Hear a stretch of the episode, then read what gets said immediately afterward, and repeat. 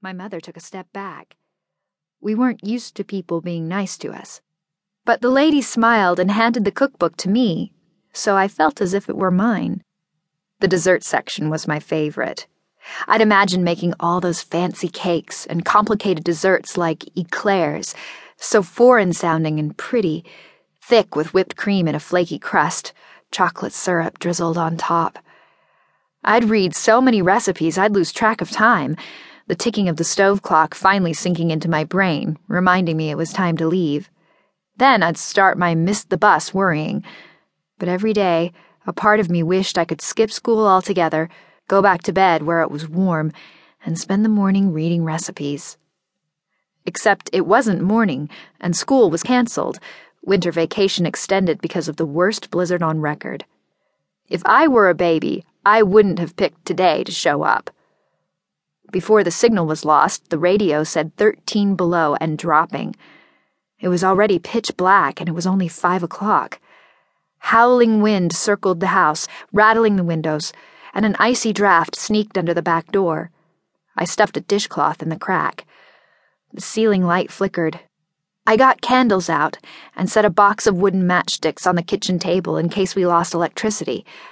I imagined the only thing worse than having a baby in the first place would be having a baby in the dark.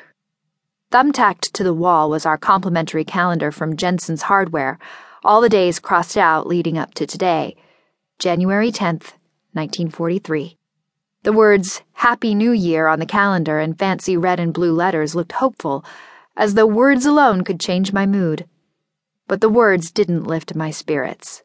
I couldn't think of one thing happy about starting another year. On the other hand, it couldn't be worse than the one we'd just left behind. The kettle whistled. I sniffed because the kitchen smelled like scorched toast from crumbs caught under the burner and I was afraid they'd catch fire. We kept a box of Arm & Hammer baking soda on a shelf beside the stove for emergencies. As I reached to grab the kettle, steam bit my wrist and left a red streak. Maybe it wasn't fire I needed to fear, but water instead. The Lutheran Ladies Guild cookbook had a household tips section, and I'd practically memorized it. A baking soda paste would soothe the sting and stop a blister, but I didn't have time to make it. I heard another snap of a yell. It was exactly the kind of yell my mother used when I broke her last china serving bowl a terrible end of the world yell. I wondered if Grandma had broken something too, but then she poked her head out and shrieked, Elvira Witsil, get that water in here! This baby's coming foot first!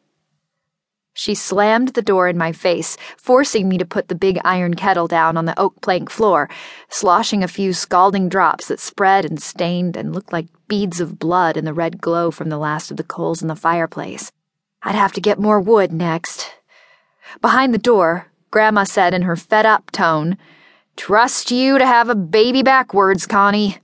It's going to be long and hard. I went in trying not to look at my mother, who was acting feverish.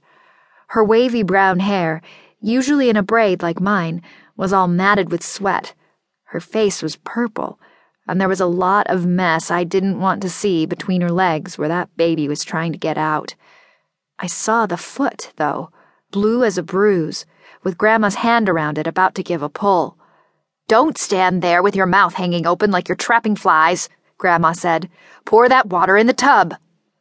I am, I said, but the kettle was heavy and my arms shook. Steaming water slopped over the edge of the wash tub, splashing my feet and burning like a bee sting right through my wool socks. At this rate, I was going to need a baking soda bath to treat my burns. Now look what you've done, Elvira! Go get the mop and sop that up, and get some more wood. This baby'll die before it takes its first breath, it's so cold in here. My mother sat up like she was a puppet and someone had just yanked her strings. Will you stop talking? She screamed. God! Oh, God, I can't bear this pain! Fat lot of good God's going to do you, said Grandma. Where was he when you got yourself into this? My mother scrunched up her face so hard her eyes were puffy lines, and her cheeks big as a chipmunk's, and her long hair fell forward and covered her bare chest. I was glad, because it embarrassed me she had no clothes on. I never wanted to see my mother like.